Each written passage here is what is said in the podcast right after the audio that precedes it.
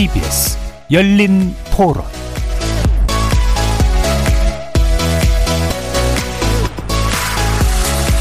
안녕하십니까. KBS 열린 토론 정준희입니다. 윤석열 씨 킬체인 뭐 이렇게 먼저 선제 타격하는 거 그게 좀 인상적인데 전쟁이 날 가능성이 너무 클 때는 대안이 없으니까 대북 정책은 저희들이 좀 힘을 갖고 가야 된다.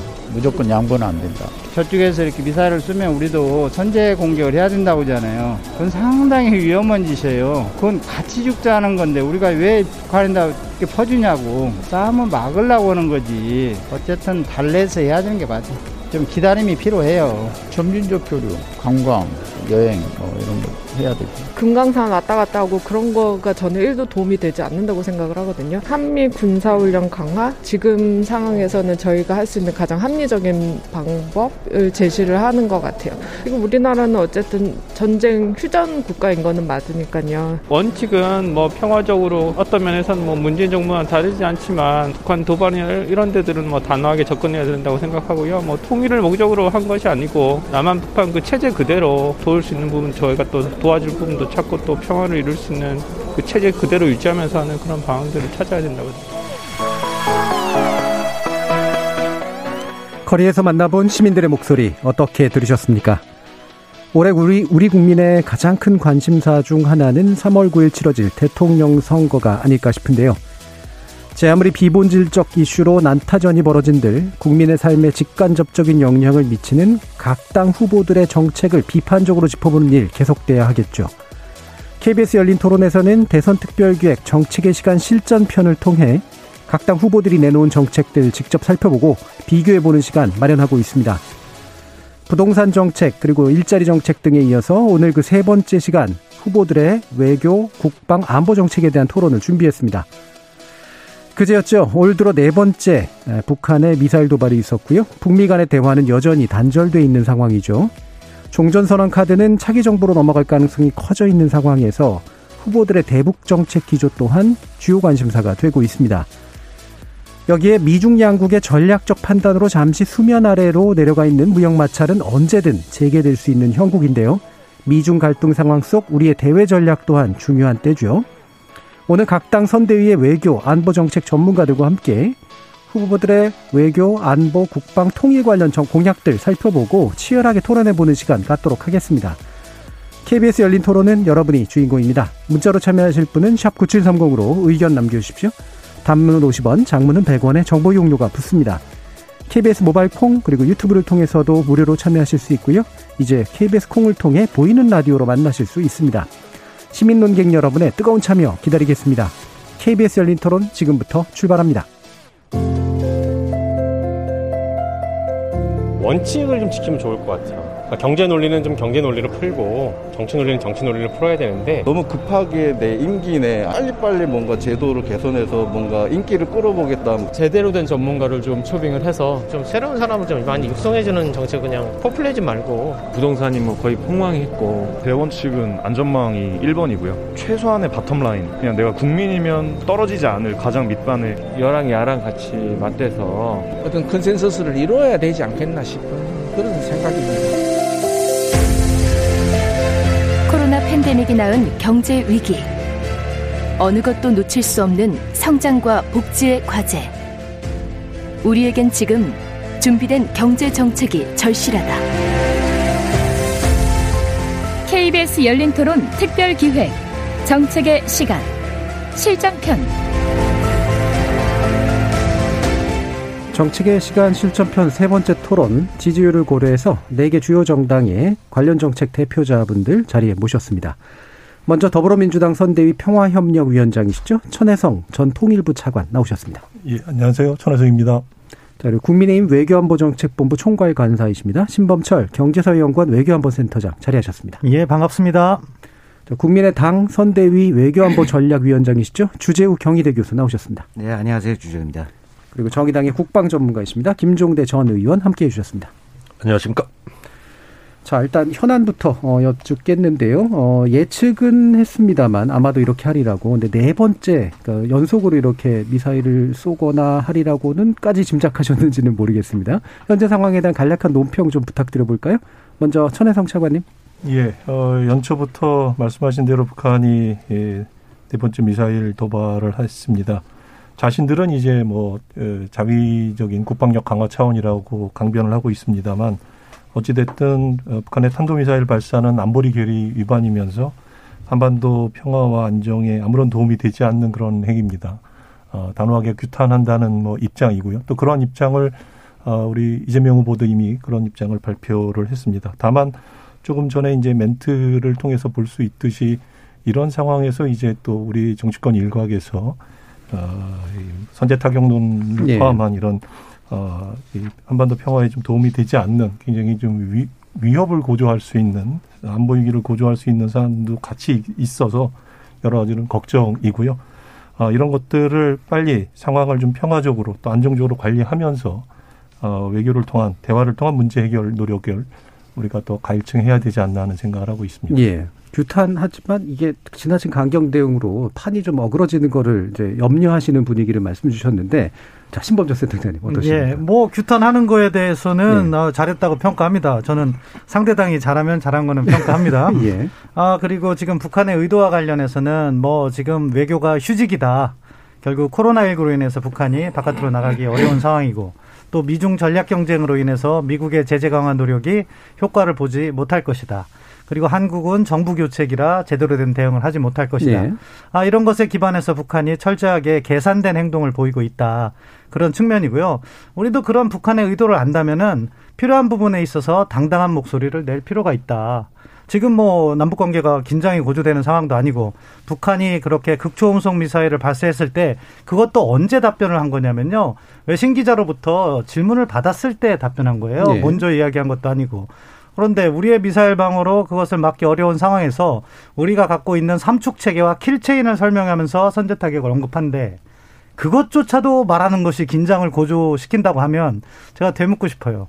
이재명 후보는 당당한 외교, 뭐 당당한 남북관계 하신다고 했는데 언제 당당하실 거예요? 집고 나면은요 그런 말 더 못해요. 그때는 더 책임이 따르는 거예요.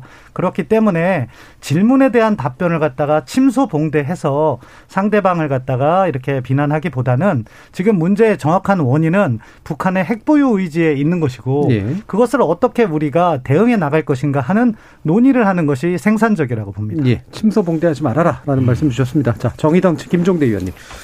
예, 뭐 처음부터 첫 선제 타격 논란으로 가서 참뭐 예. 이게 어, 나중에 좀 풀까 그랬는데요. 지금 그 북한이 네 번 미사일 도발한 거에 대한 뭐 머리 복잡하게 할 거 없이 북한은 말한 대로 하는 거예요. 예. 작년에 8차 당대회라든가 전원회의 그다음에 국방 전람회에서 김정은 연설을 저는 굉장히 유심히 예, 의미 있게 봅니다. 거기에 남측의 F-35 전투기 도입이라든가 현무 미사일, 그 미사일 협약 폐기라든가 이걸 하나하나 열거하면서 지금 우리의 그 위력적인 무기들은 남측에 대해서 확고한 우세를 장악해야 된다는 메시지가 거기서 굉장히 구체적으로 나오고 이후에 전술 무기를 거듭거듭 실험하는 것은 뭐냐 하면은 국제사회에 대한 메시지도 있겠지만은 차제 남북한 군사력 균형에서 확실하게 북한이 강자라는 이런 것들을 기정사실화 하겠다는 것이거든요. 네. 그런 면에서 어떤 뭐 정치적 고려보다는 군사적 고려가 가장 명확하다. 음. 그러면은 이제 또 한반도의 세력 균형이 지금 또 출렁이고 있는 겁니다. 이런 점에 대해서는 어 북한이 그렇게 목표가 광범위한 게 아니라 초점이 명확하다는 거, 그 다음에 음. 말한 대로 한다는 거 이런 점에서는 예견된 사태라고 우리가 받아들여야 된다고 보고요. 그 대응에 대해서도 한 말씀씩 하시는데 이 저기 뭐 선제 타격이나 이게 뭐 전쟁이 비디오 게임도 아니고 그렇게 뭐 저기 우리가 이렇게 뭐 어떤 전략에 대한 개념을 갖다가 이야기한다 해도 사실은 제가 보기에 실체가 없는 논쟁입니다 이게. 네. 아니 선제 타격 그 kill chain이라는 게 그 옛날에 연평도 포격 사건이 일어났을 때 새로 부임한 김관진 장관이 이제 만든 건데 그때 당시만 해도 고체 연료 미사일도 없었고 이동식 발사대도 없었고 극초음속 미사일이라는 건 단어 뜻도 모를 때입니다. 근데 지금은 그 고정돼 있는데 흑돌, 백돌을 놓던 그 저기 고정된 바둑판에 한반도에 이 바둑판이 그 자체가 움직이는 거예요. 네. 전장에 안개가 다 깔렸어요. 그래가지고 1축 킬체인과 2축 KAMD 한국형 미사일 방어는 무력화되고 있다. 음. 남아 있는 건 제 3축. 대량 응징 보복이다. 이런 면에서 이제 하나의 있는 현실을 그대로 봐야지 그냥 뭐 어떤 그 과시하듯이 선제 타격이다 뭐다 어 이런 식으로 어떤 그 하는 것은 듣기에는 시원하고 표를 모으는 데는 도움이 되실지 모르겠으나 네, 네.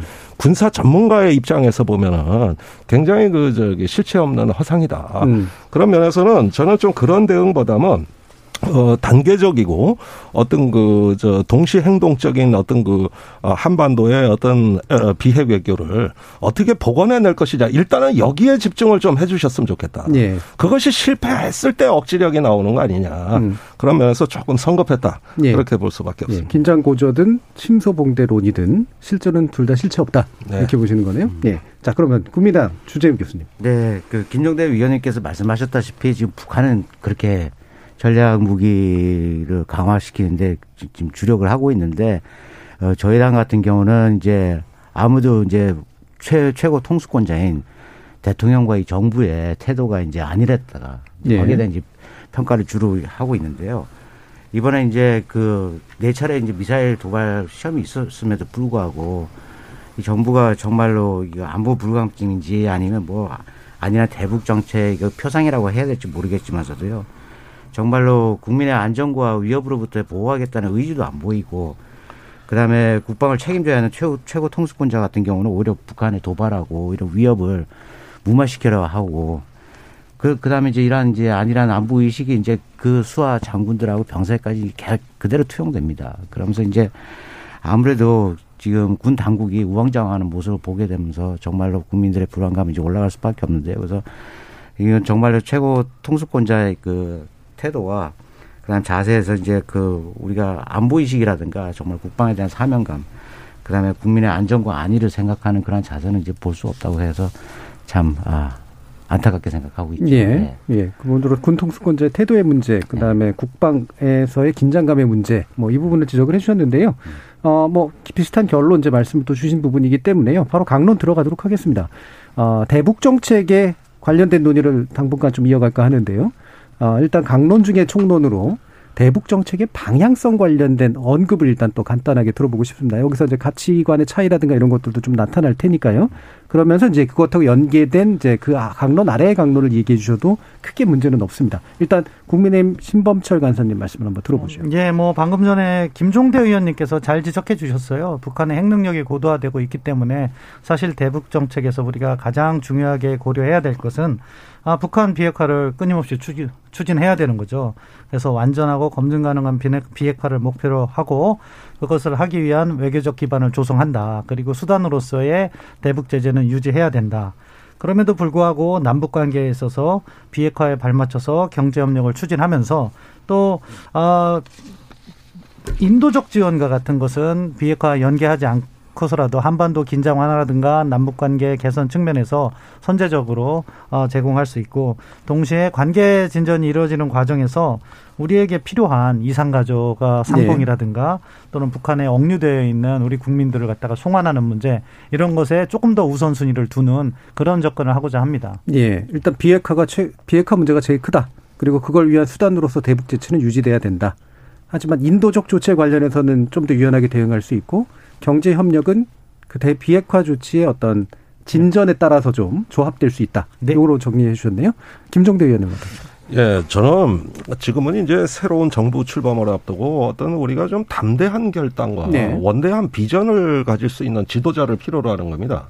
어떤 한반도 차원에서 당면한 어떤 비핵화나 그 군비 통제에 관한 부분도 있겠습니다만은 향후의 남북 관계는 뭐 동북아 슈퍼그리드 음. 말하자면 에너지 공동체라든가 또 기후 위기, 방역에 대한 이런 어떤 그 전지구정 문제가 새롭게 중심 의제로 등장이 돼야 됩니다. 예. 이걸 통해서 협력의 장을 크게 여는 좀 이런 담대한 비전이 있었으면 좋겠고 때마침 북한이 유엔에 제출한 보고서를 보면은 이 굉장히 방역과 기후 위기에 대해 적극적인 어, 의지를 표명하고 있습니다. 네.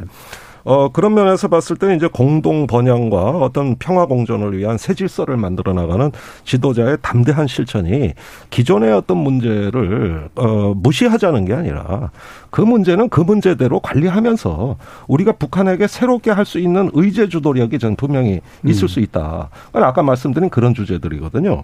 지금 북한에 저 유전자 증폭, 그 PCR 증폭기가 딱 한 개 있습니다. 한 개. 평양에 있는 병원에. 그러니까 만약에 저기 국경이 열리면 북한은 무방비 상태예요. 완전히 무너질 수 있다고 보는 거거든요.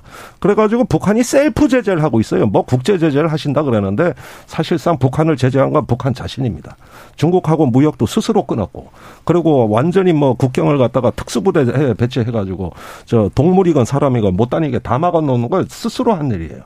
그렇다면 북한이 앞으로 국제사회에 나오면서 새로운 대화의 장으로 나올 수 있게 하려면은 이런 문제들부터 우리가 생산적으로 풀 수 있어야 된다. 네. 근데 지금까지 정부는 너무 도구마에 빠졌는지 자꾸 옛날에 했던 그 틀에서 벗어나지 못하는데 새로운 지도자가 조금 더 어떤 생산적이고 활력 있는 한반도 시대를 이야기하고 그걸 집권초에 선포하면서 기존의 어떤 비핵화와 어떤 그 경제 제재에 대한 어떤 스냅백 같은 다양한 정책 수단을 동원하되 이제는 미래지향적 의제로 넘어갈 수 있는 이런 좀 담대함을 보여줬으면 좋겠다. 예. 그것이 이제 정의당이 생각하는 예. 비전이에요. 그러니까 그 부분이 중요한 쟁점이 될 것 같아요. 이거를 이른바 two track으로 보는 거냐 아니면 새로 제안하는 의제가 비핵화 문제를 끌고 가는 어떤 더 큰 포괄적 의제가 될 것이냐. 이제 비핵화를 자꾸 모든 것에 중심에 놓고 전제로 삼으면 네. 아무것도 안 되는 것이죠. 네. 그 부분에서 우리는 동시적이고 단계적으로 같이 어우러갈 수 있는 네. 이런 어떤 정책 패키지를 좀 폭넓게 가져가자. 네. 유연하게 가자. 이런 얘기입니다. 알겠습니다. 자, 그럼 국민당 주재욱 교수님. 예, 그래서 되세요? 이제 두 분께서 좋은 음. 말씀 하셨는데요. 저희도 이제 뭐그 기본적으로 같은 입장이고요. 거기서 이제 한 가지 추가를 하겠다면 저희는 이제 비핵화도 우선시 돼야 되지만서도 한반도 평화도 이제 우선시 돼야 된다. 거기를 이제 출발점으로 이제 네. 있습니다. 그래서 한반도 비, 비핵화가 중요한 만큼 한반도 평화도 그 두 위원님께서 말씀하셨다시피 그게 이제 중요하다고 보는데요. 그게 이제 한반도 평화라고 하는 의미는 결국에는 곧 북한의 도발, 그 다음에 이제 그 도발로 인해 가지고 더 유엔 제재가 더 가중되는, 그다음 미국의 제재가 더 가중되는 그런 이제 정말로 저희 우리나라의 이제 대북 관계라든가 대북 정책, 대북 전략 그다음 비핵화 문제에서 우리의 행동 반경 입지 공간이 축소되는 것을 이제 막아야 된다. 해서 한반도 평화도 이제 저희가 이제 하나의 출발점으로 삼았습니다. 예. 네. 근데 그 비핵화를 비핵화가 한반도 평화하고 일치된다라고 보는 견해도 있고. 네, 네, 그렇죠. 예. 근데 예. 그게 일종의 교집합의 측면이라고 보시는 건가 요? 아니면 별개의 집합이라는? 별개의 집합으로 보고, 보고 있습니다. 그래서 예. 이제 다들 이제 뭐 그 소위 말하는 이제 비핵화도 이제 제재 수단도 있고 뭐 다른 수단도 있지만서도 그 추진하는 데 있어서 그다음에 이제 또 평화는 이제 우리가 도발 억제도 해야 되지만 예. 동시에 이제 인도주의적인 문제도 음. 있고 그다음에 이제 뭐 국제 협력 문제도 있고 하다 보니까는 그렇게 해서 좀 별개를 좀 음. 한번 two track으로 이제 한번 예. 접근하는 그런 것도 한번 생각하고 알겠습니다. 자, 그럼 여당인 더불어민주당의 천해성 차관님. 예. 어, 2019년 2월 하노이 북미회담 결렬 이후에 교착 상태가 지금 벌써 3년 예. 가까이 되고 있습니다. 그래서 어, 한반도 비핵화 그리고 평화 정착을 위한 돌파구 마련이 시급하고요. 저희는 두 가지 차원에서 생각을 하고 있습니다. 어, 비핵화 문제가 뭐 최우선 과제인 건 뭐 분명합니다. 그렇기 음. 때문에 비핵화의 진전을 앞당기기 위해서 어, 단계적 합의와 동시 이행이라고 하는 또 그, 그런 그 구도에 대해서 이렇게 불안감을 갖고 있는 분들이 있기 때문에 스냅백을 통해서 혹시 북한이 합의 이행이 안 될 때에는 다시 제재를 복귀하는 그런 방식으로 해서 북한의 비핵화 조치와 그에 상응한 제재 완화 네. 이런 부분을 저희가 적극적으로 대안을 만들어서 어 북핵 문제 해결의 돌파구를 만들어야 되고요. 동시에 아 이 평화와 경제의 선순환 그러니까 평화 경제 체제라고 저희가 얘기를 하고 있습니다만 그런 부분에 또 진전이 필요합니다. 그러나 현실적으로 대북 제재가 있기 때문에 어떤 부분은 대북 제재의 뭐 예외라든지 또는 면제 조치를 개별적으로 할 수도 네. 있습니다. 그리고 또 어떤 사안은 제한적이긴 합니다만 대북 제재에도 불구하고 또 할 수 있는 그런 사업들도 있습니다. 또 아까 심 박사님 말씀하신 대로 이산가족 문제와 같은 인도적인 문제 이런 부분들은 또 현재 상황에도 할 수 있기 때문에 그런 노력들을 우리가 같이 병행할 필요가 있다. 대북 제재 완화만 핵 문제 진전에만 기다리느라고 남북 관계가 계속 교착 국면에 있는 것은 예. 적절하지 않다 생각하고 있습니다. 예. 현 문정부가 막 하반기에 내놓고 있는 정책의 기본 방향하고 그렇게 큰 차이는 아닌 것 같아요. 어, 저희가 지금 생각하는 음. 것은 이제 예, 제재 완화를 조금 더 조금 더 적극적으로 예, 적극적으로 예. 하고 이제 실행력을 가해서 음. 어, 한미 간의 협력 또 대북 설득을 통해서 이런 것들을 실천 가능할 수 있게 음. 예, 한다는 생각입니다. 네, 알겠습니다. 그럼 아까 이제 김종대 어, 의원께서 좀 더큰 네. 상상력이 필요하다라는 이제 표현을 쓰셨는데 이런 기후나 에너지 방역 문제 이런 것을의 관점에서 뭔가 문제를 새롭게 풀어야 된다 이런 말씀을 주셨는데 이게 이제 현재 대북 제재하고 연관성에서 어떻게 창의적으로 해결 가능한가라고 보시는지 한번 의견을 여쭐게요. 예, 그런데 대북 제재라는 것의 어떤 그 국제 사회의 어떤 합의랄까 이런 부분들은 있습니다만은 저는 음. 이 정부에 대해서 이해가 안 되는 부분이 네. 그런 어떤 것 속에서 아무런 주도력도 발휘하지 못했어요. 음. 그러니까 중재자라 그럽니다 스스로를. 언제까지 중재자입니까? 이 국제 정세라는 건 주도하지 않으면 주도 당하는 거예요. 그러면은 이런 제재 속에서도 한반도의 생존을 위해 필요한 공간 이걸 만드는 당사자로 진화해야 되는데 네. 정권 출범 때부터 끝날 때까지 그 자기의 어떤 존재를 어떤 실존적인 가치를 갖다가 이렇게 해놓고 그냥 뭐 미국이 또 얘기하는 대로 또 중국 눈치 봐야 되고 뭐 하다 보니까 완전히 끼어버리는 어떤 약소국의 비굴한 패러다임으로 가버렸다. 이렇게 되니까 입구는 여는데 출구를 못 찾아요. 블랙박스 안에 갇혀버립니다. 근데 제가 말씀드린 아젠다는 유엔에서 문재인 대통령 유엔 총회 연설에서 네. 우리의 방역 모범을 그 민주적이고 참여적인 가치를 전 세계적으로 확산하겠다 그랬고 북한하고도 협력하겠다 그랬으면 그에 맞는 어떤 그 실천과 이걸 통해서 그 어, 동북아 방역을 주도해 나갈 수 있는 뭔가 그런 걸 말은 했는데 나온 게 없거든. 실제 결과가 없어요. 그러니까 제가 말씀드릴 때 이럴 때는 의제 교환을 과감하게 해야 된다. 그러면서 비록 제재 때문에 지금 이런 게 걸림돌이 있다 하더라도 일단 돌파를 할 수 있는 음. 이런 좀 배심과 배포 그다음에 담대함을 가지고 있어야 되는데 이거는 어차피 다음 정부 몫이라고 보는 거예요. 네. 제재 틀을 일부 깨는 방법도 있을 수 있고 제재가 그렇게 촘촘하게 만들어져 있는 게 아니라서 전혀 새로운 영역을 열 수도 있다라고 이제 보시는 거 같은데 전혀 다른 문제 영역이죠. 예, 예. 예. 어떻게 보세요? 예, 지금 이제 지금 정부의 정책에 대한 평가가 아니라 예. 이제 새롭게 예, 지금 이제 뭐 대선 국면이고 저희 뭐 이재명 후보 저희 캠프에서 생각하고 있는 것은 어 아까 제가 평화 경제 말씀을 드렸지만 과감하게 또 새로운 남북 간의 협력 의제들이 있습니다. 제재 상황이지만 어 방금 우리 김종대 위원님도 말씀하셨지만 기후 변화 같은 것은 굉장히 글로벌한 이슈이지 네. 않습니까? 네. 그리고 사실 기후 변화 탄소 중립과 같은 그런 과제 아젠다들은 우리만의 노력만으로는 사실 한계가 있습니다. 음. 어차피 이거는 진전을 하기 위해서는 북한과의 협력이 필요합니다. 한반도에서 그렇죠. 예, 맑은 공기를 마시는 데는 사실 그 남북이 협력을 해야 되는 거고요. 팬데믹 상황에서 이 보건 의료, 방역, 그다음에 동물 전염병 이런 협력도 남북 간에 해야 됩니다. 그런 사안들은 어 말씀하신 대로 현재 상황에서는 또 여러 가지 제재 그런 음. 게 있습니다. 그렇기 때문에 그런 것들을 그런 틀이 아니라 아까 말씀드린 대로 제재 면제든 제재 예외든 물론 제일 좋은 것은 북한의 비핵화 진전과 함께 자연스럽게 제재 네. 완화가 같이 가면 제일 좋은 제일 거고 좋고. 그게 아니더라도 지금 저희가 보기에는 그런 아까 제가 추진력 음. 말씀드렸지만 네. 그걸 통해서 제재 예외 면제를 통해서 이것 또 먼저 나갈 수 있다라는 생각을 저희가 음. 가지고 있습니다. 그러니까 혹시라도 이제 기존의 대북, 대북 제재에 걸리는 부분이 있다면 그걸 풀도록 하고 네, 돌파를 해야 네. 되는 거죠. 또는 우회할 수 있는 방법에 대해서도 네, 고민할 수 있다. 예. 네. 자, 이 부분 두, 두 예. 당의 또 견해가 좀 다를 수 있을 것 같아요. 어, 국민의힘 뭐이 부분과 관련해서는 큰 차이가 없을 거예요. 음. 결국 방역 문제는 인도적 지원 문제로도 네. 볼수 있기 때문에 아, 그러한 영역에 있어서는 아, 비핵화와 직접적으로 연계하지 않고도 유연하게 접근할 수 있다는 게 저희의 입장이기 때문에 예. 그래서 일단 문재인 정부를 먼저 비판하고 이재명 아, 후보 측의 입장을 제가 말씀드리면 음. 사실은요 전에 제가 이 열린 토론에 나와서 이 정부의 마지막 안 되는 아젠다는요 종전선언이 아니라 사실 인도적 협력, 방역 협력으로 가야지 실현 가능성도 있고 성공 가능성도 있다고 얘기를 했어요. 예. 이 자리가 아니라 다른 자리인지 몰라도 예. 작년 하반기에 저는 그런 이야기를 많이 했습니다. 예. 다른 자리였던 것 같습니다. 그런데 그러한 노력이 그러한 노력이 어떻게 예. 변질되었느냐? 사실 그러한 협력을 일관되게 추진했으면 저는 우리 김종대 의원님 말씀하신 것처럼 북한도 자기가 필요하니까 최근에 국제기구에 뭐 백신 지원 받겠다는 이야기도 했, 했다고 전해지는데 그런 아젠다로서 문제를 풀어갈 수 있는 기회를 놓치고 종전선언이라는 사실 실현 가능성도 극히 적은 그 아젠다를 갖다가 너무 집중한 나머지 순서가 뒤바뀐 거죠. 그렇기 때문에 성과를 거두지 못했다고 보고 그 시도 자체, 방역 협력 자체는 필요하다고 생각하고 네. 새로운 정부가 아젠다로서 추진할 만한 가치가 있다. 두 번째, 어, 이재명 후보 측의 이야기를 해보면은 뭐냐면 아까도 우리 저 전혜성 차관님이 좋은 말씀을 많이 해주셨어요. 공감하는 부분이 많은데 사실은 대선 후보 되기 전에 문재인 정부 때 그런 이야기를 좀 했으면 좋겠었어요. 그런데 대선을 앞두고 이 입장이 바뀌는 거는 얼마나 진정성이 있는지 의심이 간다. 그리고 마지막으로 제재와 연관돼서 말씀드리면 김종대 의원님께서 말씀하신 것 중에 아 그러니까 방역 문제나 기후 변화 문제는요 제재와 직접 충돌할 가능성이 적어요.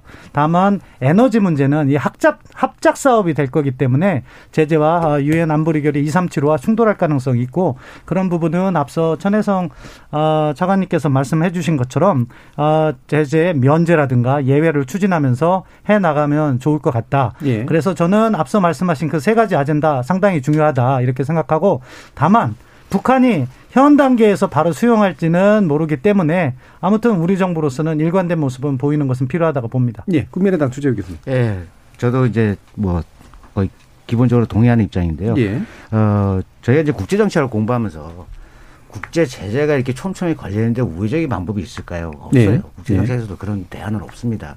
다만 이제 뭐, 뭐 정말로 현실적인 예외 조항 같은 경우는 정말 인도주의적인 차원에서 지원하는 그렇게 해서 우회를 할 수 있죠.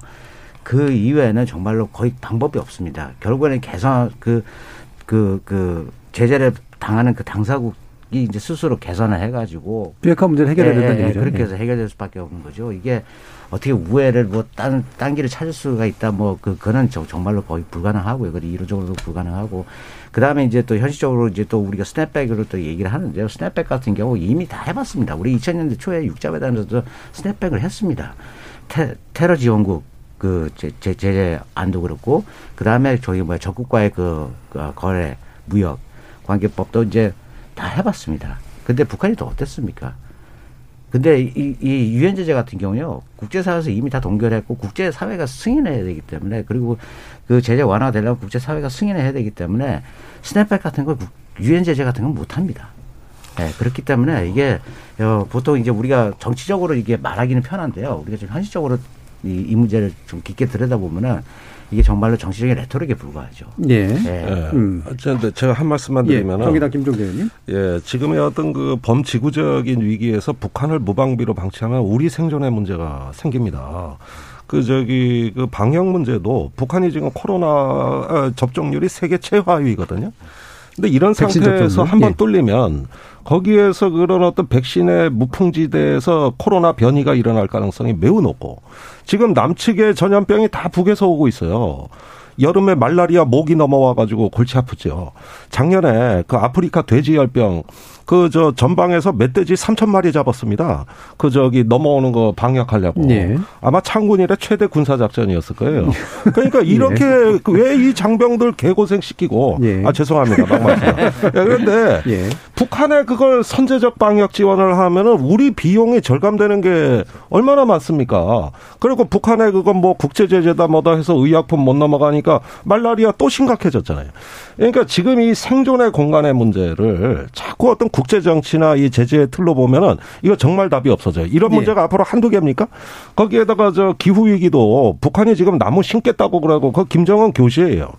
그러면은 지금 이런 부분에 우리가 착근해서 과감한 제안을 해야 되는 것이죠. 그리고 제재 문제가 자꾸 생긴다 그랬습니다만은 지금 이런 어떤 방역을 비롯한 지구적 문제도 제재 틀이 유효한 겁니까? 음. 만약에 북한의 그 핵 문제 하나 때문에 이런 어떤 어 중대한 어떤 그 생존의 담론들을 그럼 앞으로 다 놓치면 아, 그럼 어떻게 되느냐 이거죠. 네, 그래서 제 얘기는 그렇습니다. 이제는 좀 초월적으로 사고해야 된다. 네, 알겠습니다. 이제 더 예. 이상 그런 틀로만 접근할 수가 없다. 예. 지금 생존의 공간이 급하다. 예, 예, 굉장히 상당히 비슷한 측면도 있지만 상당히 또 이제 다른 전망이 또 이제 부딪히고 있는 거라서 원래 열린 토론이라면 이거 가지고 계속 할 텐데요. 아, 이게 정책을 또 점검해야 되는 거니까 살짝 넘어가서 사실 봐야 될 것들이 좀 일단 많습니다. 근데 국방 문제로 제가 한번 훅 하고 뛰, 어볼 텐데요. 여기서 이제 좀 꽤 차이가 나는 차이가 난다기보다는 좀 재밌어 보이는 그런 이야기들이 나오는데 어 일단은 이제 정의당 같은 경우에는 모병제 부분에 대해서 이재명 후보와 일부 유사하면서도 약간 구별해 구별되는 듯한 이야기가 좀 나오는데 관련한 내용 좀 말씀 주시죠.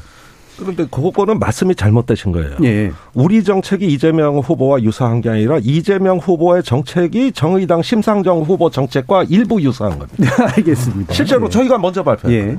그냥 이는 크게 두 단계예요. 1단계는 직모 혼합제입니다. 네. 이게 이재명 후보의 선택적 모병제와 아주 유사해요. 그 사실은 저희가 이걸 다 발표하고 그러면서 그 모병제는 해공군과 육군이 사정이 다르다. 지금은 해공군은 모병제를 하고 있습니다. 그러니까 큰 노력 비용을 안 들여도 먼저 전환할 수가 있어요. 반면에 육군은 부대 구조도 개편해야 되고 이 저 경계 개념도 바꿔야 되고 시간과 비용이 많이 듭니다. 그러면 육군은 나중에 모병제를 해도 돼요. 군간의 병역 제도를 꼭 일률적으로 접근하는 단선적 접근을 하지 말자는 예, 거예요. 예. 그래서 2030년대부터 완전 모병제로 가자는 거거든요. 근데 이재명 후보가 이제 선택적 모병제라고 해서 그 아류 정책으로 예. 이 저기 저 따라오는 거 우리는 뭐 환영하고 반갑겠지만 네.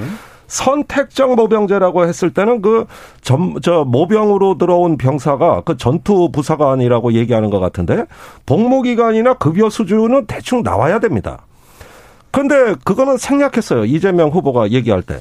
그럼 청년들이 뭘 선택할 기준을 보여줘야 되는데 그냥 선택적 모병제를 하겠습니다 하고 이 부분이 그냥 넘어가니까 이게 어떻게 선택이 됩니까? 예, 뭘 보고 선택을 하는 내용이 거냐. 이거죠. 예. 그래서 정의당이 앞서서 갈 테니까 그냥 그대로 따라오시라. 예. 예, 저희가 이미 그 부분에 대해서 구체화된 걸 다 제시했거든요. 예. 그래서 전문 병사와 어, 징집병으로 혼합 운영을 하되 해공군 먼저 전환하면서 음. 30년대로 나간다.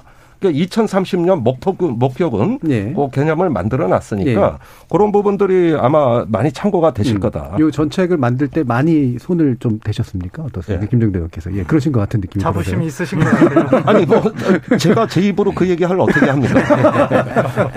자, 그래서 이렇게 지금 원저자로서 상당히 강한 말씀을 주셨는데, 자, 그러면, 자, 자 쫓아했다라는 입장, 말씀에 대해서 더불어민주당 전해성 차관님. 예, 그 국방 워낙 우리 김종대 의원님이 전문가십니다. 예, 그래서 어 저희 쪽이 생각하는 그런 선택적 모병제의 내용에 대해서도 오히려 잘 설명을 해주셨고 그리고 유사한 부분이 있다라는 부분 뭐 저도 네. 어, 같은 생각을 하고 있고 저희도 오히려 그런 유사한 이 제안을 또 공약을 내주신 것을 환영한다라는 네. 그런 입장을 말씀드립니다. 이 사실 이, 이 선택적 모병제라는 게 기본적으로는 현재의 남북관계 상황이나 안보 상황들을 고려했을 때 그리고 또 국민들의 그 병역 의무에 대한 인식들을 고려했을 때 기본적으로는 국민 개병제를 유지하지만 음. 그러나 이제 이런 변화되는 상황들이 있습니다. 그리고 인구 절벽 상황도 있고요. 그렇기 때문에 이런 것들을 우리가 소극적으로 생각할 게 아니라 오히려 이런 상황을 어, 안보를 더 튼튼히 하고 우리 병력 구조나 이런 것들을 바꿀 때가 됐기 때문에 음. 그런 차원에서 말씀하신 대로 정확한 표현은 이제 기술 집약병 전투 부사관이라고 하는 모병과 그다음에 이제 조금 더 단기겠죠. 그런 네. 징집병과 그걸 이제 선택할 수 있게 한다라는 예. 이제 그런 제안이고요. 그리고 그 외에 이제 좀 병, 이 병력의 운영을 효율화하기 위해서 군무원이라든지 한 5만 명 정도, 그 다음에 사실은 뭐 저희도 군대 생활을 했습니다만 여러 가지 어, 작업 중에 꼭 현역병이 하지 않아도 되는 일들을 과감하게 좀 민간에 아웃소싱을 해서 음. 그런 인원들이 또 많이 있습니다. 그런 업무들이. 그런 업무 조정을 통해서 아웃소싱 한 5만 하면 저희가 보기에는 큰 전력 손실 없이 그런 부분에도 걱정하는 분들이 있기 때문에 전력 손실 없이 자연스럽게 이런 선택적 모병제가 어, 적용이 가능하고 다만 우리 이제 정의당에서 생각하시는 그런 완전 모병제로 가는 것. 그러니까 2030년 아까 말씀하셨는데 그런 부분은 조금 여러 가지 상황을 종합적으로 고려했을 때는 좀 현실성이 좀 현실성이 좀 떨어지지 떨어진다. 않나. 음. 아, 저희는 이제 그런 생각을 하고 있기 때문에 어, 정의당에서 생각하는 그런 완전 모병제의 앞에 1단계 저희가 생각하는 거는 그 이제 그 부분은 어, 공통점이 예, 있기 예. 때문에 그런 차원의 이제 예, 뭐 아까 그래서 이제 그런 부분에 공통점이 있다는 걸 환영한다는 말씀을 드렸고요. 의원님 말씀하신 대로 구체적인 어떤 복무 연한 음. 그 다음에 봉급 수준 그런 부분들은 사실 저희 내부적으로 검토한 부분들이 다 있습니다. 예, 소요 예산까지 다 포함했어요. 그러나 다만 이제 이런 것들은 또 여러 가지 또 상황들이 또 있습니다. 우리 재정 상황이라든지 이런 것들을 감안해서 그런 대안들은 있지만 이걸 너무 처음부터 다 공개해서 하는 것보다는 이건 또 저희들이 네. 또 가지고 있다가 또 적절한 때에 뭐 설명할 그런 뭐 시기가 있을 거라고 생각합니다. 알겠습니다. 내용은 준비돼 있다라는 네. 말씀이신데 네. 자 일단 요 현실적 문제와 모병제 문제를 좀 연관해서 윤석열 후보 측이 내놓은 최근의 이야기가 좀 흥미로워요. 근데 현실성 측면에서는 좀 궁금한데 무인 로봇 전투 체계 구축을 전제로 모병제 전환을 추구한다. 그 다음에 요거보단 더 눈에 띄는 건 오히려 이제 200만 원 공약이긴 한데요. 이거 같이 해서 좀 말씀 주시죠. 예, 뭐 큰 틀에서 보면은요, 저희도 직무 혼합제를 이야기합니다. 그러니까 네. 뭐 아, 민주당에서 선택적 모병제 이렇게 이야기했는데 일반적으로 통용되는 공식 용어가 직무 혼합제다. 네. 그래서 우리는 그 용어를 택하고 있고 다만 아, 민주당 측과 유사한 부분은 2030년에 완전 모병제로 가는 것은 어렵다는 인식을 하고 있어요. 네. 그러면은 어떻게 보면 저희가 또 양쪽과 중간 정도 되고 서로 차이가 있다 그렇게 말씀드릴 수가 있고요. 아, 그다음에 어 과학기술병을 우선적으로 중점한다는 것은 사실은 김종대 의원님께서 말씀하신 것과 유사해요. 기술집약적인 네. 부분을 먼저 모병을 한다는 취지에서 같은 맥락이라 보고요. 로봇 문제는요. 우리가 지금 심각하게 고려를 해야 되는 부분이죠. 왜냐하면 미국과 같은 경우에도 이제 무인 무기 체계라든가 로봇이라든가 이런 것을 과감하게 도입하면서 아, 전투병 부분에 감축을 시도하고 있는데 우리가 그것을 하지 않으면 뭐냐? 인구 절벽이 2030년대부터 본격적으로 제기되기 때문에 아 그것을 갖다가 조금 더 앞서서 투자를 하겠다는 취지입니다. 네. 근데 이게 이제 귀에 박히는 이야기라 인공지능 기반의 무인 로봇 전투 체계 이제 그러면 약간 이제 너무 퓨처리스틱한 측면들이 좀 들어서요. 이게 장기 투자를 시작한다라는 말과 음. 예, 시민들이 딱 다가게 어 그러면 실제로 막 총 들고 나가는 로봇 전투 병사가 있는 거야? 뭐 이런 식의 느낌이 음. 좀 들잖아요. 그래서 너무 좋은 말을 묶어놓은 거 아닌가라는 생각이 들어서 이 현실성을 어느 정도까지 판단하시죠? 어, 이것은 뭐 결국 군사기술적인 측면에서 봐야 네. 될것 같고요. 지금 당장 스타워즈 같이 완전히 네. 로봇가 네. 나가서 총 쏘는 건 아니지만 다양한 드론이라든가 음. 그런 것들로 시작해서 무인 무기 체계들이 계속해서 벌써부터 개발돼서 배치 단계에 있습니다. 네. 그런 것들을 조기에 도입하겠다는 취지로 음, 이해하시면 알겠습니다. 좋을 것 같습니다. 자, 국민의당 주재우 교수님. 네, 저희 당도 이제 정의당이 발표했을 때랑 비슷한 시기에 저희도 발표를 한걸 기억하거든요. 그래서 저희 취지는 그렇습니다. 이제 뭐 인구 절벽 감, 그, 그, 그, 그것도 현실로 우리가 받아들여야 되고, 그 다음에 무기 체계가 이제 괜히 정교화되고, 뭐 국방이 현대화되고, 뭐 하다 보니까는 정말로, 정말 직업적인 군인이 이제 필요한 거죠. 그렇게 그 그렇기 때문에 만약에 안철수 후보님이 이제 대통령이 되신다면 이제 첫 그 5년 임기 동안에는 이 모병제를 전환할 수 있는 기초를 닦고 싶은 거죠. 예. 네, 그래서 이제 소위 말하는 뭐 이명박 대통령 때부터 우리가 계속해서 추진해 왔지만 이제 아마 국방 개혁 3.0이 또 나올 겁니다. 네. 예. 그래서 그 그걸 통해서 정말 모병제로 갈 수 있는 그 탄탄한 기초를 확립하는데 아마 집중을 할 것 같습니다. 네, 알겠습니다. 자, 그럼 지금 요 정도로 좀 아, 일부는 좀 정리하면서요. 사실 일부에서 얘기했어야 되지만 못한 이야기들이 좀 있는데 2부로 좀 넘겨가지고 좀 어, 한미 동맹 문제하고 외교 관계 아, 부분으로 함께 좀 이야기를 좀 나눠보도록 하고요. 지금까지 들어온 청취자 문자 들어보고 가겠습니다. 정희진 문자 캐스터. 네, 지금까지 청취자 여러분이 보내주신 문자들 소개합니다. 이응비읍 이응님, 남북 관계 침소봉대하지 맙시다. 한반도의 평화 정착을 염원합니다. 아무리 나쁜 평화라도 전쟁보다는 낫습니다. 에로별 렌님, 남북 갈등 조장해서 국민과 국익에 좋을 게 없습니다. 전쟁 일어난다면 미국, 일본에게만 좋은 일 아닌가요? 1339님, 안전하고 검증된 대응이라고 하는데 정부와 여당은 언제까지 유연함만 유지할 예정입니까? 대화만 추진하다가 지금까지 우리가 북한으로부터 얻은 게 뭐가 있는지 묻고 싶습니다. 이지원님, 미국과 사전협의 없이 북핵과 관련된 새로운 의제를 낼 수 있을까요? 현실성이 떨어진다고 생각됩니다. 김성현님, 종전선언이 왜 안 될 거라고 보시는지요? 종전선언이 된다면 우리에게 무조건 좋은 일 아닌가요? 가능하도록 노력을 해야 하지 않을까요? 8763님, 선제 타격 후에 전쟁이 일어난다면 국민을 어떻게 보호해야 할지 대안도 내놔야 되지 않을까요? 7007님. 정의당과 민주당에서 남북 평화를 강조하는데 이웃에서 무기를 들고 협박, 겁박을 하는데 평화를 위해서 가만히 있어야 하는 건 아니지 않나요? 평화와 안전을 위해서 이웃을 위해서 정부도 있고 경찰도 있는 겁니다. 라고 보내주셨네요. 네, KBS 열린 토론. 이 시간은 영상으로도 생중계하고 있습니다. 유튜브에 들어가셔서 KBS 일라디오 또는 KBS 열린 토론을 검색하시면 지금 바로 토론하는 모습 보실 수 있습니다. 방송을 듣고 계신 여러분이 시민 농객입니다. 계속해서 청취자 여러분들의 날카로운 시선과 의견 보내주세요. 지금까지 문자캐스터 정의진이었습니다. 토론이 세상을 바꿀 수는 없습니다. 하지만 토론 없이 바꿀 수 있는 세상은 어디에도 없습니다.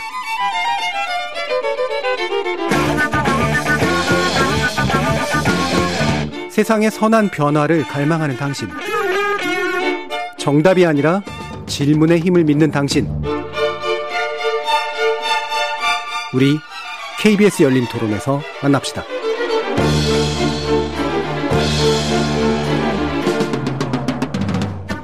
KBS 열린 토론 대선 특별기획 정책위 시간 실전편 함께 하고 계신데요. 그 세 번째 시간 외교 국방 정책편 김종대 정의당 전 의원, 주재우 국민의당 외교안보 전략위원장, 신범철 국민의힘 외교안보 정책본부 총괄관사, 그리고 천혜성 더불어민주당 평화협력위원장 네 분과 함께하고 있습니다.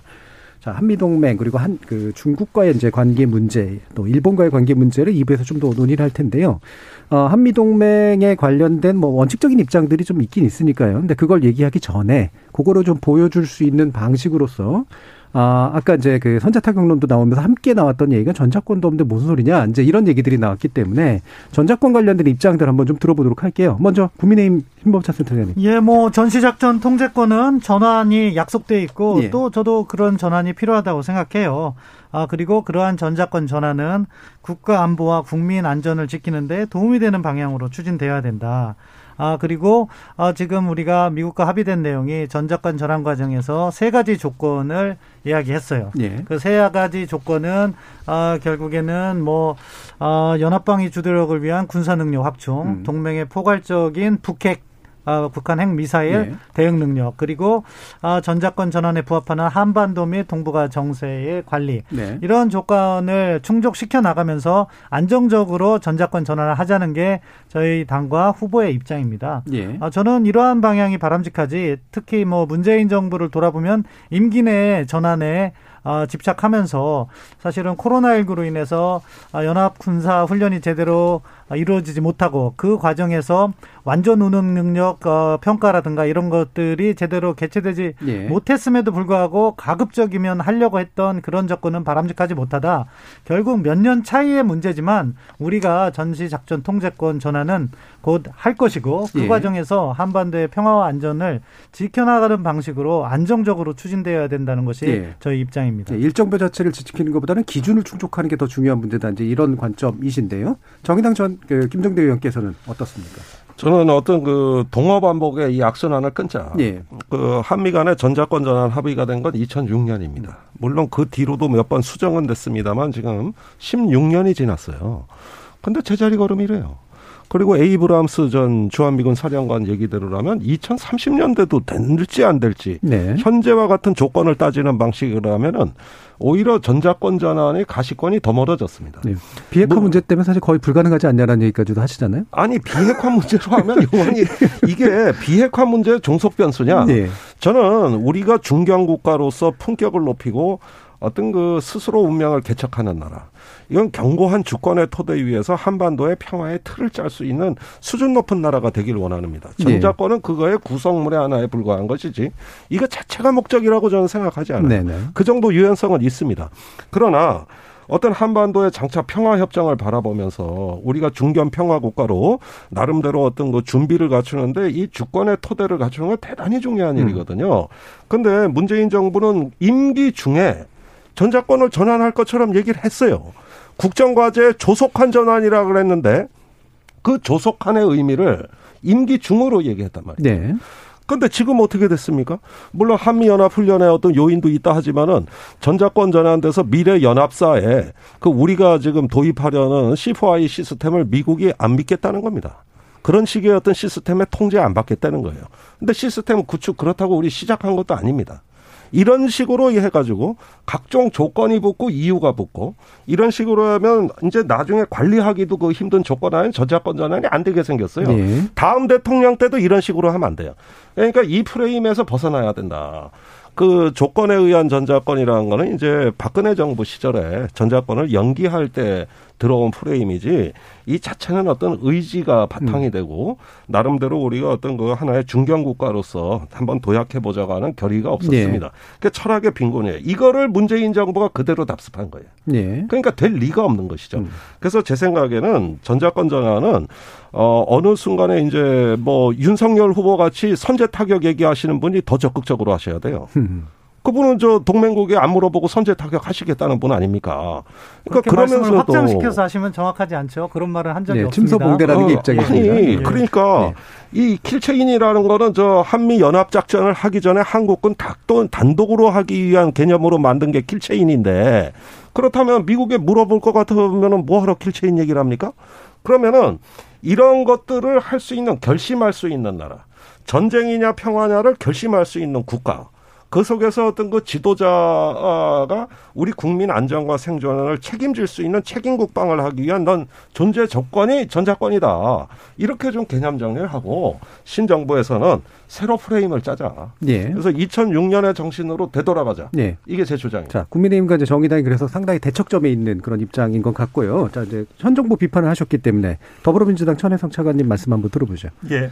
전자권이 조속히 필요하다라는 부분은 뭐 저도 어, 또 저희 예. 이재명 후보도 분명한 입장을 가지고 있습니다. 그리고 방금 어, 말씀 중에도 있었습니다만 사실 전자권 환수 문제라는 게 벌써 뭐, 뭐 아까 저 2006년 말씀하셨지만 사실 더 위로 올라가면 노태우 정부 때부터 어, 뭐 그때는 꼭 전자권을 나눈 건 평시와 전시를 나눈 건 아닙니다만 네. 아, 작전 통제권 환수가 사실 그때부터 나온 겁니다. 벌써 30년이 지났고요. 그리고 우리가 우리의 이런 종합적인 어떤 군사력 이런 게 뭐 세계 6위라고 하고 있는데 저는 뭐 이미 충분한 역량이 우리 군에 있다고 생각을 합니다. 그래서 이게 기본적으로 어떤 조건과 상황의 문제라기보다는 의지의 문제다라는 부분은 저도 같은 저희도 같은 생각을 하고 있고요. 네. 다만 이제 이 그동안 어쨌든 한미 간에 또 동맹 간에 또 협의했고 이 추진 이 환수와 관련해서 이렇게 논의한 사안들이 또 있습니다. 또 지난 작년에 이제 정상회담을 통해서도 얘기한 부분들이 있고 그래서 뭐 내년에 이제 그 2단계 이 평가가 진행되는 것으로 이렇게 한미 간에 이제 합의가 됐습니다. 그렇기 때문에 요런 부분이 이 그렇게 많이 우려하지 않으셔도 제가 보기에는 어 적어도 차기 음. 뭐 저희가 생각할 때는 저희가 이제 집권한다면 음. 어 다음 대통령 임기 내에 우리는 뭐 음. 충분히 환수가 가능하고 또 그렇게 하도록 노력하겠다라는 게 예, 저희 생각입니다. 네, 알겠습니다. 자, 안철수 후보 같은 경우 이거하고 직접 관련은 없습니다만 이제 왜 핵공유 문제도 이제 얘기를 언급을 하셨었기 네. 때문에 자, 국민의당 주재우 교수님 말씀 주시죠. 예, 저희도 뭐 어, 전시작전권의 환수는 그 이루어져야 된다고 그렇게 생각을 하고요. 그게 기본 입장이고 다만 이제 그 이것이 이제 우리 우리나 뭐 미국이 일방적으로 설정한 게 아니기 때문에 미국하고 우리와의 양국 간의 협의를 통해서 합의를 본 상황이기 때문에 그 합의된 상황에는 조건과 절차가 있습니다. 그래서 그 조건과 절차를 우리가 다 충족시키고 입증을 하고 그 다음에 양국 간의 합의를 도출해내야 되는데 지금 그 과정이 결국에는 뭐 기본 과정은 한미 연합 훈련을 통해서 그 네. 이제 검증을 할 수가 있거든요. 근데 음. 이 정부 들어서 지금 5년 동안 안 했단 말입니다. 뭐 코로나도 있었지만서도요. 그래서 그 그런 어, 의미에서도 이제 한미 연합 훈련이 이제 재개돼야 된다고 생각을 하고요. 그래서 우리가 정말로 이거를 뭐 조속한이 됐든 뭐더 빠르게 이게 환수를 하기 위해서는 정말로 우리 자주국 국방력도 강화시켜야 되고요. 그 다음에 우리가 보완해야 될 사항을 우리가 또 스스로 찾아서 보완을 하고 그 다음에 그 우리가 또 절충해야 되고 미국과 절충해야 되면 또 우리 스스로가 찾아서 절충해가지고 또 다시 재협상을 해야 됩니다. 네. 그래서 우리가 아까 김종대 위원님께서도 이제 그 주도적인 외교라고 이제 그렇게 음. 말씀하셨고 주도력인데 저도 그 이제 그 북핵 문제가 이제 좀 더 우리가 들어 들어갔으면 저도 이제 주도력을 이제 좀 언급을 하려, 하려고 했어요. 음. 근데 전시자 정권은 맞습니다. 우리가 그렇게 원한다면 우리가 좀 주도적으로 움직여야 돼요. 네. 네. 예. 근데 지금까지 그렇지 못했기 때문에 어, 다음 정권에서는 이제 우리가 좀 더 주도성 주도 주도력을 가지고 이 문제를 접근 접근해야 된다고 음. 생각합니다. 그러니까 조건과 절차에 종속되는 건 현실은 인정하시지만 네네네, 네, 네, 그 그렇죠. 조건과 절차를 개선하기 위한 노력은 적극적으로 할 필요 있다. 네, 예, 예. 이런 쪽이시네요. 네. 자 그럼 이걸 한미 동맹 쪽하고 연결해 가지고요. 뭐 한미 동맹 자체에 대한 근본적인 뭐 입장 차이가 있으신 것 같지는 않고 중국과의 관련 속 속에서 이제 한미 동맹 문제가 고려가 되는 걸 텐데 결국은 이제 한미일 동맹을 우선하는 체제냐 아니면 한미 동맹을 기초로 못해 중국과의 관계 내지 기타 이제 중국에 연계된 관계 국가들과의 관계 속에서 유연성을 발휘할 것이냐라는 문제에서 어떤 입장과 생각을 가지고 계신지 더불어민주당 천혜성 전 차관님 말씀부터 듣죠. 예, 뭐 요즘 제일 많이 이런 뭐 논의나 이런 얘기하는 것이 이제 뭐 미중 갈등 상황에서의 네. 우리의 뭐 입장인 것 같습니다. 이건 뭐 어, 너무나 뭐 분명하고요. 어, 우리 뭐 이재명 후보는 이미 여러 차례 얘기를 했습니다만 국익을 중심으로 해서 어, 우리가 실용적으로 판단을 하겠다라는 얘기를 하고 있습니다. 사실 뭐 한미 동맹의 뭐 중요성이나 뭐 필요성에 대해서는 뭐 더 이상 설명을 할 필요가 없는 것이고요. 네. 그리고 한중 관계가 또 얼마나 중요한지도 어, 뭐 설명이 필요 없다고 생각합니다. 사실 제가 어, 오늘 오면서도 최근에 이제 언론 보도를 하나 봤는데 어, 미중 갈등 상황에서 사실은 어, 미중 간에 뭐 무역 전쟁 해가지고 굉장히 그런 데 대한 우려가 많이 있으신데 제가 며칠 전에 나온 보도를 보니까 어, 작년에 미중 간의 무역 규모가 물론 이제 미국의 대중 무역 그 압박 때문인지 미국의 대중 수출이 한 30% 늘었는데 거꾸로 중국의 대미 수출도 또 한 25% 늘어서 네. 결과적으로는 미중 간의 무역 규모는 한 20 몇 프로 정도 증가했고 중국의 어, 대미 무역 흑자가 한 4천억 불로 사상 최대로 늘었습니다. 제가 이 말씀을 왜 드리냐면 우리 내부에서는 이제 미중 갈등 상황만 강조가 되지만 네네. 네. 실제로는 경제적으로는 사실은 디커플링이 불가능할 정도로 미중 간에 그렇게 연계돼 있는 부분이 있습니다. 그래서 너무 이것을 무슨 양자택일의 문제라든지 무슨 뭘 선택해야 한다든지 그렇게 볼 게 아니라 정말 우리 국익을 놓고 음. 한미 동맹과 또 한중 관계를 같이 발전시켜 나가는 그런 입장에서 우리가 접근을 해야 되지 않나. 우리가 자꾸 이걸 뭐 소위 선택을 강요당하는 그런 입장이 아니라 우리가 주도적으로 선택을 할 수 있는 음. 그런 입장을 가져야 된다고 생각합니다. 네, 국민의당 주재우 교수님. 네, 지금 뭐그 음. 저, 저도 기본적으로 동의하고요. 근데 이제 지금 상황이 그런 것 같습니다. 지금 그 미국 미국과 중국 간의 갈등 구조 속에서 지금 한반도 지정적 전략 가치가 굉장히 상승하고 있어요. 네. 정말 상종가를 치고 있거든요. 그래서 중국하고 미국이 다 대한민국을 원합니다. 이러한 우리의 전략적 가치의 변화에 우리도 전략 사고가 이제 변해야 될 것 같습니다. 음. 그래서 이제는 우리가 그 뭐 미국이냐 중국이냐 우리가 선택을 가지고 고민하는 게 아니고 우리가 미국하고 중국한테 우리의 이제 선택 제안을 이제 우리가 들어봐야죠. 네. 선택 조건을. 그래서 우리가 거기서 딜을 해야 됩니다. 이러한 이제 우리가 정말로 그, 그 한반도 지정 전략 가치가 이렇게 호황을 누릴 때 우리가 정말로 어 정말로 우리가 양국의 양쪽으로 예. 더 얻을 걸 얻자. 어, 그죠. 음. 그 그래야죠. 음. 왜냐하면은 탈냉 냉전 때는 당연히 이제 한반도 지정학적 가치가 굉장히 올랐었는데 탈냉전 때도 떨어집니다. 네. 그러다 이제 미중 갈등 때문에 지금 또 올라갔습니다. 음. 그래서 그 지금 상승 그 상승세에서 예. 우리가 이제 그런 입장을 예, 몸값 높을 때 예, 예. 협상 잘하자 이제 이런 그렇죠. 입장이신데요. 그렇죠. 자, 국민의힘 뭐 어떠세요? 이제 뭐다 오르신 말씀이에요. 예. 몸값 높을 때 협상 잘해야 되는 예. 것이고 특히 천혜성 차관님께서 말씀하신 것처럼 우리가 뭐 양자택일의 문제가 아니다. 네.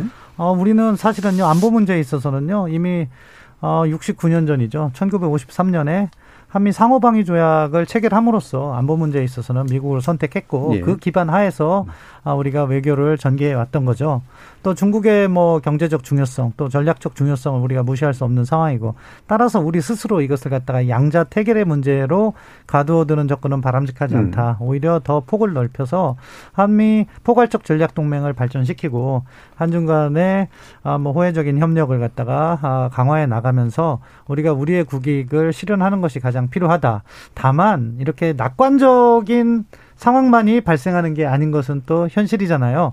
우리가 양측의 매력에서 러브콜을 받을 가능성도 있지만 네. 사실 우리가 어떠한 의사결정 하나 를 했을 때 상대방에서 가해질 수 있는 선택받지 못한 미국이나 중국으로부터 가해질 수 있는 여러 가지 아, 압력이라든가 부정적인 영향력 이런 것까지도 고려해서 획일적인 선보다는 아, 그때 그때 그 해당 사안의 파급력을 잘 종합적으로 분석해 나가면서 합리적인 선택을 해 나가야 된다. 네. 이 점을 말씀드리면서 음. 정말로 2017년 10월 말에 있었던 사드 산불 음. 그런 거 하면 안 된다. 그 음. 말씀을 다시 말씀드리겠습니다. 예, 알겠습니다. 몸값 높을 음. 때 잡상 잘하는 건 똑같은데 어장 관리 잘못하다 망한다. 네. 이제 이런 입장이시래요. 네. 자, 김정대 의원님 정의당. 이상하네요. 이 주제만 나온 국회에서는 그렇게 싸우는데 오늘 방송에서는 네네 네, 비교적 의견이 예, 잘 모아지는 예, 것 같아가지고 예. 정말 각 당의 훌륭하신 분들이 나오셨다고 예, 저는 전문가들끼리 얘기하면 더 괜찮은 것 같습니다. 그 10년 전부터 이 예. 미중 갈등을 얘기할 때 우리는 디스토피아적인 어떤 전망을 많이 그 부각시켰습니다. 예. 그러나 미중 갈등에서 과연 우리가 그럼 뭘 잃었는가? 그렇게 어떤 손실이 심했는가? 아니거든요. 그 사드 산불도 지금은 다 회복기에 들어섰고 그다음에 그 사상 최초로 사상 두 번째로 반도체 수출 천억 불이 넘어섰고 5G 통신 장비는 삼성전자가 또 1위로 올라섰고 이런 미중 갈등의 양상 속에서 굉장히 대한민국은 또 다른 기회의 창문을 열어왔습니다. 그것이 우리가 스스로 강해진 우리를 인식하지 못하고 자꾸 강대국 정치의 프레임에서 미중 갈등을 보니까 이렇게 충분히 잘 버티는 이 기초가 튼튼한 이 펀더멘탈이 좋은 우리 스스로 강해진 자신을 발견하지 못하고 자꾸 숙명적이고 디스토피아적으로 이 문제를 게 네. 우리의 습관이었다는 거 이런 점에서 과감하게 탈피를 할 필요가 있다 이런 점이 생각 예, 저 강조해드리고 싶고요. 다만 미중 갈등에 심각한 우리한테 도전이 있습니다. 특히 그 군사적인 면에서는 어, 미국이 추구하는 대중견제의 어떤 새로운 군사 시스템들에 한국이 들어오길 원할 것이고 그렇게 됐을 때는 대만 문제나 남중국 해 문제가 우리로 어, 우리가 자유롭지가 않습니다. 이럴 때 중견국과 대한민국이 이런 강대국 정치의 프레임이 아닌 제3의 길을 택할 수 있겠느냐. 저는 그런 점에서 어떤 중견국가들의 협력이 매우 중요하기 때문에 미중 갈등이라는 하나의 강대국 정치 프레임을 현실로 인정하면서 또 다른 영역을 찾아내야 된다는 것이죠. 네, 예. 그것이 이제 어떤 독일, 프랑스 또 어떤 싱가포르 이런 어떤 중견 국가들과의 협력이라는 이런 것 속에서 국제 공공재를 한국이 좀 더 많이 담론과 의제를 내놓을 수 있는 외교 강국으로 가야 이 문제도 관리할 수 있다는 거예요. 네. 그러지 않고 자꾸 뭐 거래를 잘해야 된다. 물론 주 교수님 의견에 동의는 합니다. 그러나 그것은 소극적 대응인 거죠. 더 적극적인 어떤 그 공공의제를 내놓을 수 있는 이런 능력, 외교 강국, 어, 어떤 공공외교에 대한 과감한 투자 이런 걸 통해 가지고 좀 적극적 대응도 네, 같이 결부돼야 되지 네, 않을까. 그러니까 초강대국만 바라보는 그 네. 관점이 아니라 중견국 간의 협상 내지 새로운 연대를 마련하는 게 사실 더 그렇습니다. 중요한 패러다임이다 이제 이런 말씀이시죠? 예, 그 사실 개인들이 예를 들어서 어떤 어, 자산을 운영하는데도 포트폴리오를 하지 않습니까? 계란을 잘 담아야죠. 예, 한 예. 바구니에 담지 예. 않는다. 그래서 소위 그런 뭐 몰빵 투자 이런 게 예. 굉장히 위험하다 그런 얘기를 뭐 많이 합니다. 어떻게 보면 개인도 그런데 국가의 외교 정책은 뭐 더더군다나 뭐 예. 마찬가지입니다. 그래서 어, 기본적으로 한미 동맹이 축이라는 건 뭐 누구도 부인하지 않고요. 그 상황에서 한중 관계를 발전하는데 아까 우리 김종대 의원님도 말씀하셨지만 사실은 우리가 뭐 명실상부한 이제 중견국 지위고 또 선도 국가에 자리돼 일정 부분은 또 어떤 분야는 또 그렇게 올라와 있기 때문에 말씀하신 대로 그런 EU라든지 아세안이라든지 이런 나라들과의 그런 협력을 통해서 우리가 얼마든지 조금 더 주도력을 여러 가지 에, 안보 문제와 관련해서 물론 어 그런 선택을 강요당한다고 자꾸 이제 그런 프레임으로 할 게 아니라 예 아니라. 그렇게 대처할 예. 게 아니라 우리가 이렇게 선택할 수 있는 그런 예. 부분들을 자신감을 가지고 해도 저는 뭐 좋을 것 같다. 그리고 오늘 이 자리에서도 보면 그런 부분에 굉장히 공감대가 있는 예. 것 같아서 예, 저도 다행스럽게 생각합니다. 알겠습니다. 자, 이 부분 가지고 더 얘기할 거리도 있긴 있습니다만 한 연결시켜 가지고 저는 그럼 이 부분을 좀 다뤄보고 싶은데 아까 김정대 의원께서 말씀하셨죠. 정치인들끼리는 굉장히 뭔가 이렇게 확 커진 이야기로 서로 싸우잖아요. 근데 그게 이제 저는 아무래도 국내 정치적 요소들이 분명히 작동한다고 보는데 이게 동일한 비교를 할 건 아닙니다만 어, 상대적으로 진보적인 계열의 정치는 어, 지지층들이 가지고 있는 반일 감정을 무시 못하는 음, 나쁘게 말하면 이용한다라고도 볼 수 있고 무시 못한다라고 볼 수 있는 보수는 또 반대로 이제 반중 감정을 이용하거나 또는 무시 못하는 이런 측면에 약간 살짝 경도된 것 요소들이 있지 않은가 싶은데 그러다 보니까 이제 어이 전략적인 말들 정치적인 말들을 쓸 때 실제로 그렇게 판단하기보다는 할 필요 없는 것들을 좀 키워서 이야기하는 경향들이 생기는 것 같거든요. 어떻게 보시는지 이 문제 어떻게 푸는 게 좋다고 생각하시는지 자 일단 국민의힘 김범천 센터님 말씀 뭐 요즘 대선 과정에 있기 때문에 사실 민주당의 공약도 저희가 분석도 하고 네. 저희 나름대로 뭐 이미 제출, 제시한 것도 있는데 한일 관계 관련해서는 비슷해요. 네. 사실은 그렇잖아요. 뭐 역사 문제는 올바른 인식을 하게 하고 음. 미래지향적인 협력을 해나가자.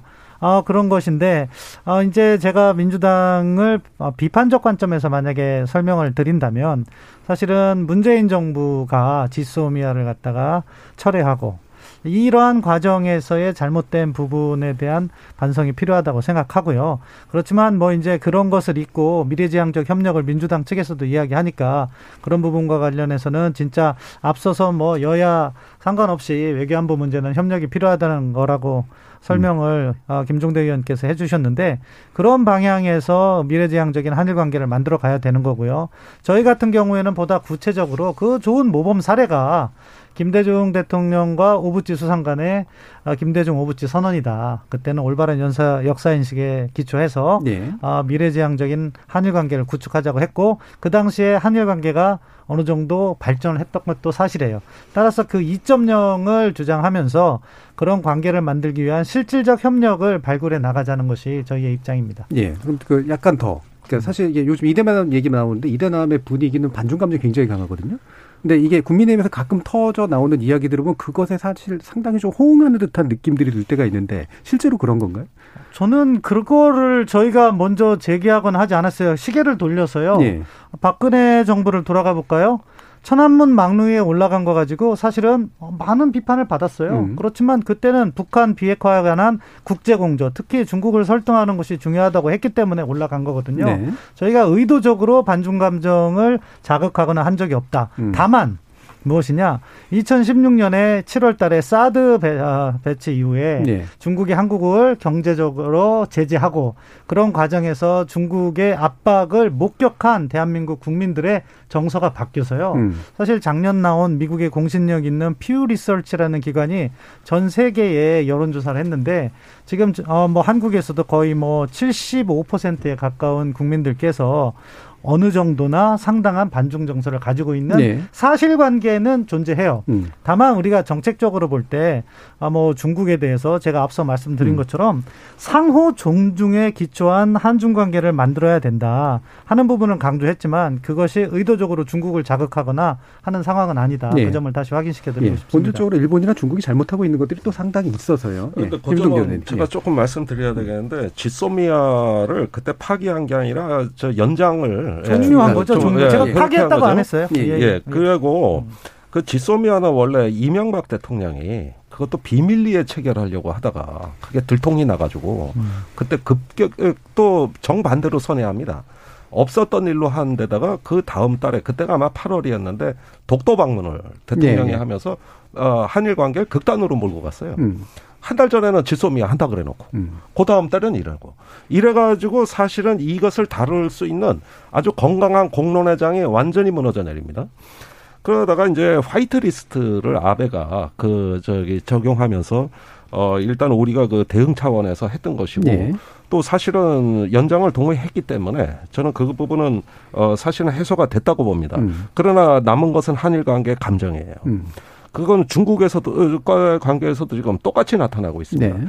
그러니까 국내 정치가 외교를 자꾸 정치의 중심으로 끌어들이는 음. 것이죠. 그렇게 하면서 이제 이용해 먹는 건 이건 보수 진보 정부가 다 한 거예요. 음. 어느 정부가 잘못했다고 할 수도 없어요. 그나마 중국과의 관계는 지금 사드 산불이 있었다 그럽니다만은 지금 사드에 관한은 거의 회복이 됐습니다. 사실상 지금 한중 관계는 네, 네. 거의 복원이 됐고 그래서 많은 불편한 문제가 수면 아래로 가라앉았습니다. 얼마든지 문제가 될수 네. 있는 것도. 그렇다면 외교라는 것은 관리의 또 상상력의 예술이기 때문에 제가 보기에는 일본, 중국과의 긴장되는 가운데서도 불안하지만은 외교력이 나름대로 발휘돼 왔다 이렇게 생각이 되고 다만 우리만 문제가 아니라 일본에서의 지금 혐한 감정 조정이라든가 네네. 그 일본의 싱크탱크에서 홈페이지에다가 그렇죠. 다케시마에 대한 한국의 정부의 논리의 부당성 매일 틀고 있어요. 그러니까 이런 상황에서 일단은 단기적으로 긴장을 감수하면서 어떤 일본 내에도 평화적 본성이 있을 거라고 믿고 장기적인 어떤 협력을 이야기하면서 단기적으로 긴장할 건 해야 된다. 네네. 이런 부분까지 용납할 수는 없는 거거든요. 음. 그런 면에서 이건 정치의 문제가 아니라 역사의 문제다. 음. 그런 점 우리가 조금 더 그런 면에서 봐야 되고 이걸 국민 감정의 문제로 치환해 버리면 이걸 또 선거에 이용하면 정말 곤란하다고 생각되거든요. 네. 이 점은 여야가 같이 공감대를 가졌으면 좋겠습니다. 네, 알겠습니다. 이 부분에 대해서 또 국민의당과 더불어민주당의 의견 한 2분 정도씩 들어볼 시간이 남은 것것 같습니다. 예, 국민의당 주재우 교수님 말씀부터 듣죠. 예, 저 일단 제가 음. 이제 좀, 좀 시정해야 될 게 우리 청취자분들께서 이게 그 제가 국제정치학을 공부하고 중국 외교를 공부하다 보니까요. 예. 이게 우리 그 선입견이 있어요, 나름대로. 프레임워크에 갇혀서 하는데요. 진보가 반일, 보수가 반중. 아니, 거꾸로예요. 김대중 대통령 시기 때, 노무현 대통령 시기 때, 일본의 관계 너무 좋았어요. 고이즈미랑 노무현은 매년 만났어요. 그리고 제주도부터 시작해가지고 부산, 경주 다 투어를 시켰고요. 그 다음에 김대중 대통령 때는 오부지, 오부지 그 성명이 있었고요. 한일 관계 너무 좋았고요. 이명박 정부 때요. 이명박 대통령 취임하자마자 2008년도만 후진타로 여덟 번 만났어요. 그리고 이명박이 후진타로 제일 많이 만난 지도자예요. 전 세계에서. 음. 그 다음에 한일 관계 안 좋았죠. 말씀대로. 그 다음에 박근혜 대통령은 어땠어요? 미롤 기간이었거든요. 사드 발생하기 전까지는요. 그래서 우리가 이제 나름대로 잘못된 선입견을 가지고 있는데요. 그래서 이제 그, 그것부터 이제 좀 시정을 해야 될 것 같고 건강한 한일 관계를 가기 위해서는 정말로 저는 이제 세 가지가 이제 좀 그 수정이 된다고 생각합니다. 우리가 일본한테는 반성과 사과를 요구를 하는데요. 일단 우리도 자성찰이 필요해요. 우리가 일단 첫 번째 무사고로 접근해요. 생각이 없어요. 그래서 오부지 김대중 선언 좋아요. 근데 우리가 망각하고 강구하는 사실은 뭐냐? 역사 문제 정치화 안 했어요. 그 당시에. 김대중 대통령도 안 하셨고 민주당도 안 했어요. 그 당시에. 그다음 둘째 무원칙입니다. 원칙이 없어요, 우리는. 그러니까는 중국은 일본 수상이 신서 참배 하게 되면은 정상회담 없어요. 고위급 회담 없습니다. 근데 우리는 고이즈미가 매년 방문했음에도 불구하고 노무현 대통령 매년 만났어요. 네. 네. 마무리하겠습니다. 네, 마 지막으로 이제 무전략인데요. 우리가 일본한테 얻으려고 무엇을 얻으려고 하는지 아무도 생각 안 합니다. 우리가 추구하는 국익이 뭐고 우리는 그저 그 길입니다. 그래서 그게 한 가지 문제라고. 예, 네. 알겠습니다. 네. 자, 그러면 마지막으로 더불어민주당의 천혜상 차관. 예, 예. 한중 관계에 대해서는 제가 아까 한미 동맹 예. 얘기하면서 말씀을 드렸기 때문에 좀 주로 한일 관계와 관련해서 말씀드리겠습니다. 아, 기본적으로 저희 이 후보가 가지고 있는 그 한일 관계에 대한 생각은 아까 뭐 오히려 저희 쪽이 말씀을 해주셨는데 two track이 맞습니다. 그래서 예. 영토 문제라든지 과거사 문제라든지 최근에는 어또이 방류수 그 오염수 방류 오염수, 뭐 네. 이런 문제들이 있습니다. 그래서 그런 역사 인식이나 우리 국민의 안전이나 뭐 이런 후쿠시마 오염수 같은 그런 문제는 우리가 굉장히 원칙을 가지고 어 단호하게 이건 뭐 대응을 하되 그러나 어, 그 외에 뭐 경제 문제라든지 문화, 인적 교류 이런 부분들은 또 미래를 향해서 나아가야 되기 때문에 그런 부분들은 또 우리가 어, 좀 더 활발하게 에, 추진해야 된다는 생각을 하고 있는데 다만 여기서 이제 문제는 좀 전에 어, 김정대 의원님도 말씀하셨지만 일본 사회 내에 이제 그런 보수 우경화 예. 그리고 혐한 물론 뭐 우리 내부에 또 반일 뭐 감정도 있습니다만 그런 것보다는 훨씬 더 그런 쪽에 그런 우려가 있습니다. 그렇기 때문에 아까 뭐 김대중 후보지 선언 뭐 말씀하셨지만 그거의 전제는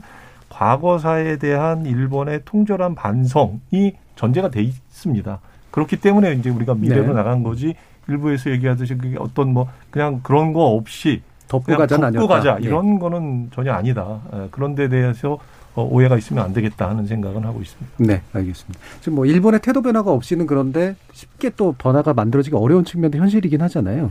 예, 그렇습니다. 그런 네. 부분이 있지만 그러나 이제 또 저희 생각은 새 정부가 출범을 하게 되면 네네. 또 우리도 그렇고 일본도 그렇고 뭐 안보 문제라든지 등등 협력하는 문제들이 또 많이 있고 계속 이런 한일 관계 경색이 오래 가는 건 누구에게도 도움이 음. 되지 않습니다. 그래서 가능하다면 조속하게 이런 뭐 정상회담을 개최한다든지 해서 한일 관계 개선에 좀 적극 나서야 되지 않나 하는 생각을 네. 하고 있습니다. 알겠습니다. 자, 대선을 맞아서 특별 기획으로 준비해 본 KBS 열린 토론 오늘 순서는 외교 국방 이것으로 모두 마무리하겠습니다. 함께 해 주신 신범철 국민의힘 선대본부 외교안보 정책본부 총괄간사 주재우 국민의당 선대 외교안보 전략위원장 김종대 정의당 심상종 아, 정의당 어, 군사 전문가 그리고 천혜청 더불어민주당 선대위 평화협력위원장 네 분 수고 많으셨습니다. 감사합니다. 감사합니다. 감사합니다. 국방과 외교는 국가의 원초적 존립 근거죠. 우리가 변방의 약소국이었을 때는 말할 것도 없고요. 이제 선진국의 시선에서 중견 국가로서의 지위와 역할을 놓고 더 정교하고 잘 정비된 정책을 구사해야 하는 영역이기도 합니다. 그런 만큼 국방권과 외교권을 가진 외교권을 지닌 대통령의 식견과 역량 정말 아무리 강조해도 지나치지 않습니다. 가치는 논쟁의 영역이고 방법론은 검증의 영역인데요. 더 심도 깊은 논쟁과 더 촘촘한 검증을 통해 우리 대한민국의 안보와 국제 관계를 이끌 차기 대통령 과연 누가 되어야 될지 신중에 판단해 보셨으면 합니다. 지금까지 KBS 열린 토론 정준이었습니다.